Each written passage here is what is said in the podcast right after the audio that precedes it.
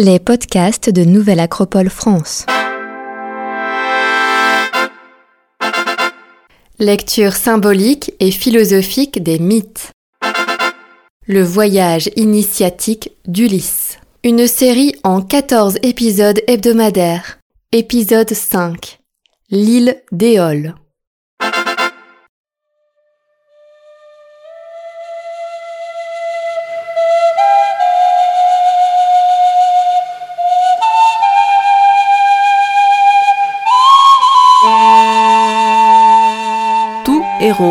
Doit savoir d'où il vient, où il va, et doit pouvoir décrire sa patrie, son foyer, son royaume et son île.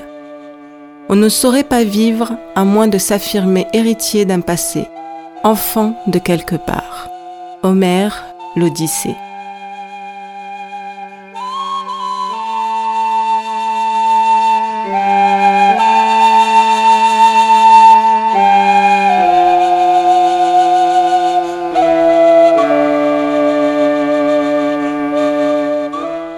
Reprend la mer et s'éloigne à la hâte de l'île des Cyclopes, sous les jets imprécis de rochers et les insultes de Polyphème, le fils de Poséidon, désormais aveugle. En route vers Ithaque, la flotte s'approche de la Sicile. Les vents sont favorables et ils arrivent en vue d'une île qui paraît flotter pour y faire le plein d'eau douce et de provisions. Nous gagnons Éolie, où le fils d'Hypothèse, cher odieuse immortelle, Éole à sa demeure. C'est une île qui flotte. Une côte de bronze, infrangible muraille, l'encercle tout entière. Une roche polie en pointe vers le ciel. Ulysse et ses marins sont accueillis avec bienveillance et générosité dans le palais où vit Théole, sa femme et leurs douze enfants, six filles et six garçons. C'est un endroit magnifique, au lit moelleux, au doux parfum et au son harmonieux. Un mois durant, Ulysse et ses marins festoient, partagent avec Éole toutes leurs aventures et vivent avec bonheur l'hospitalité qui leur est offerte. Mais Ulysse souhaite rentrer chez lui et en fait part à Éole. Qu'en voulant repartir à mon tour, je le prie de me remettre en route, il a même l'obligeance à me rapatrier. Il écorche un taureau de neuf ans. Dans la peau, il coud tous les airs des vents impétueux, car le fils de Cronos l'en a fait régisseur. À son plaisir, il les excite ou il les apaise. Il me donne ce sac dont la tresse d'argent luisante ne laissait passer aucune brise.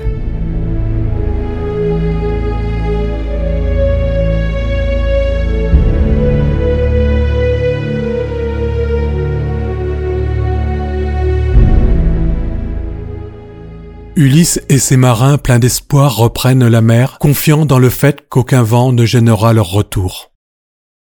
Ils naviguent neuf jours et neuf nuits, et enfin, le dixième jour, la terre d'Ithaque est en vue. Ses habitants, ayant aperçu et reconnu les vaisseaux, ils allument des feux sur le rivage pour les guider et les accueillir. Ulysse, épuisé, qui avait seul tenu la barre jusque-là, se laisse aller au doux sommeil qui s'empare de son corps. Ces marins qui pendant tout le trajet s'interrogeaient sur le contenu de l'outre profitent du sommeil d'Ulysse et s'interpellent sur ce mystérieux présent. Depuis qu'ils ont quitté Troie, au gré des épreuves affrontées, des frères perdus, la confiance en leur chef s'est peu à peu érodée. Le doute les étreint, ils jalousent sa gloire. Misère. En voilà un que toujours et partout on aime et l'on respecte en quelque ville et terre qu'il puisse bien aller. Il ramenait de Troie sa belle charge de butin précieux, alors que nous, au bout de ce même voyage, n'avions pour revenir au logis que main vide. Et voyez ce qu'il vient de recevoir encore, pour avoir su gagner le cœur de cet éole. Allons, vite il faut voir ce que sont ces cadeaux, combien d'or et d'argent est caché dans cette outre.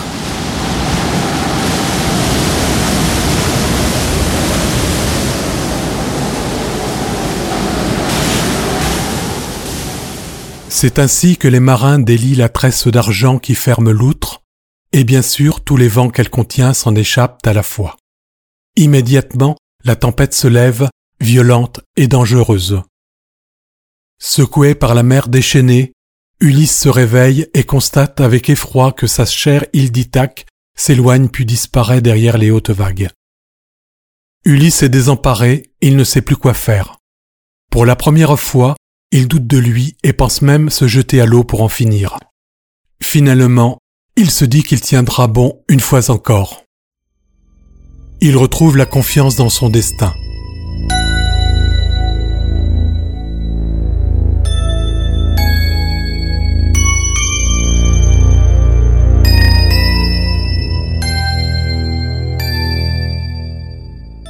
Alors que ces marins se lamentent, les vents impétueux éloignent la flotte d'Ithaque et la rapprochent à nouveau de l'île d'Éole. Accostant de nouveau sur l'île des vents, épuisés, ils rejoignent le palais. Éole est surpris de ce retour, lui qui avait préparé leur départ avec soin. Ulysse évoque la perfidie de ses marins et son sommeil malheureux, mais Éole est furieux. Décampe de mon île, ô le rebut des êtres, car je n'ai plus le droit de t'accorder mes soins, ni de reconduire un homme que les dieux ont en haine. Décampe, tu reviens sous le courroux des dieux. Il me dit et me renvoie, malgré mes lourds sanglots. Nous reprenons la mer, l'âme navrée. Mes gens n'avaient plus le courage à peiner sur la rame. Après notre folie, où retrouver un guide?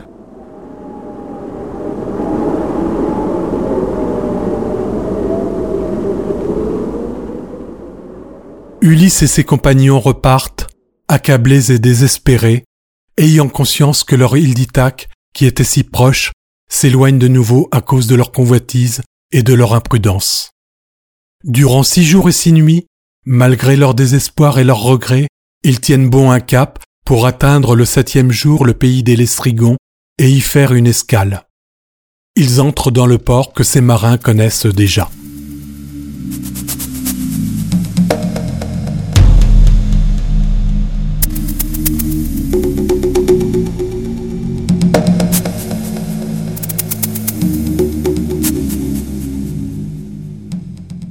L'île d'Éole, domaine du régisseur des vents, serait l'une des 17 îles volcaniques éoliennes situées entre 30 et 50 km au nord de la Sicile. L'île Stromboli, avec son volcan de presque 1000 mètres de haut, peut correspondre à la description d'Homère. Il parle en effet d'île flottante, allusion à la pierre ponce, plus légère que l'eau qui provient des volcans.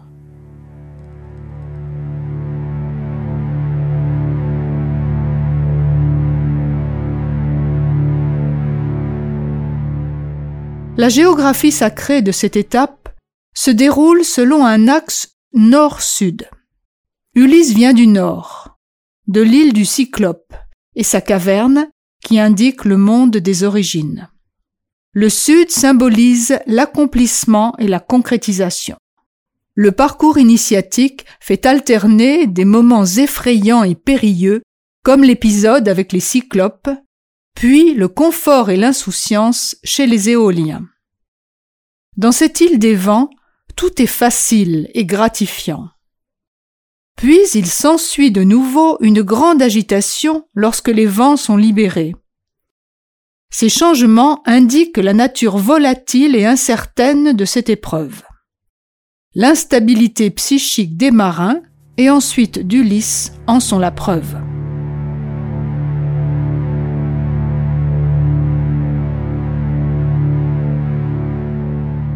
Ulysse passe symboliquement de l'élémentaire avec la caverne du Cyclope à l'élément air, qui correspond au plan émotionnel. La nature dilatable et compressible de l'air est comparable aux alternances entre euphorie et dépression qui caractérisent le manque de contrôle de la psyché. L'outre, dans laquelle sont emprisonnés les vents, indique la contention des émotions et le contrôle exercé sur l'agitation psychique par la volonté.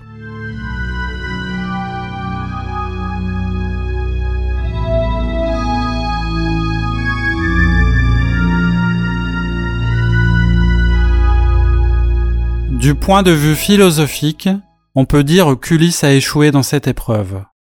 En effet, la personnalité d'Ulysse représenté par ces marins, n'a pas été contrôlé par sa conscience. Il perd sa vigilance en s'endormant.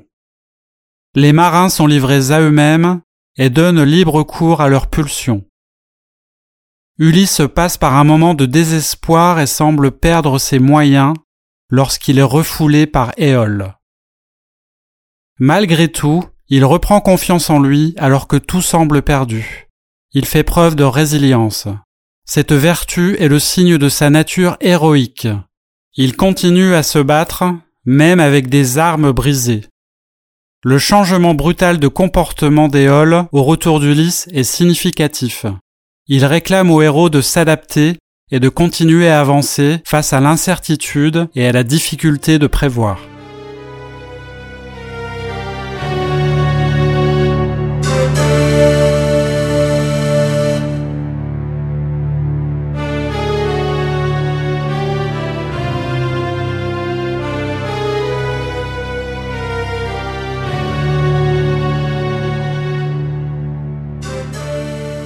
Chez les Lestrigons, dans le prochain épisode, Ulysse est de nouveau confronté à des géants.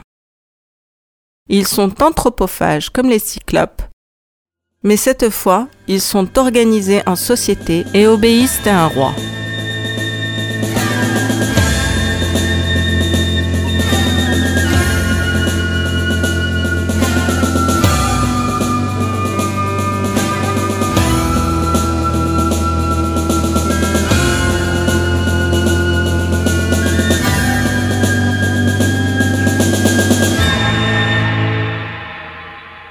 Série réalisée par les membres de l'école de philosophie Nouvelle Acropole de Lyon, musique originale du groupe Méluse. Un grand merci à Victor Bérard pour sa traduction poétique de l'Odyssée, à Sylvain Tesson pour son regard inspiré et inspirant, et aussi à Brigitte Boudon pour son travail.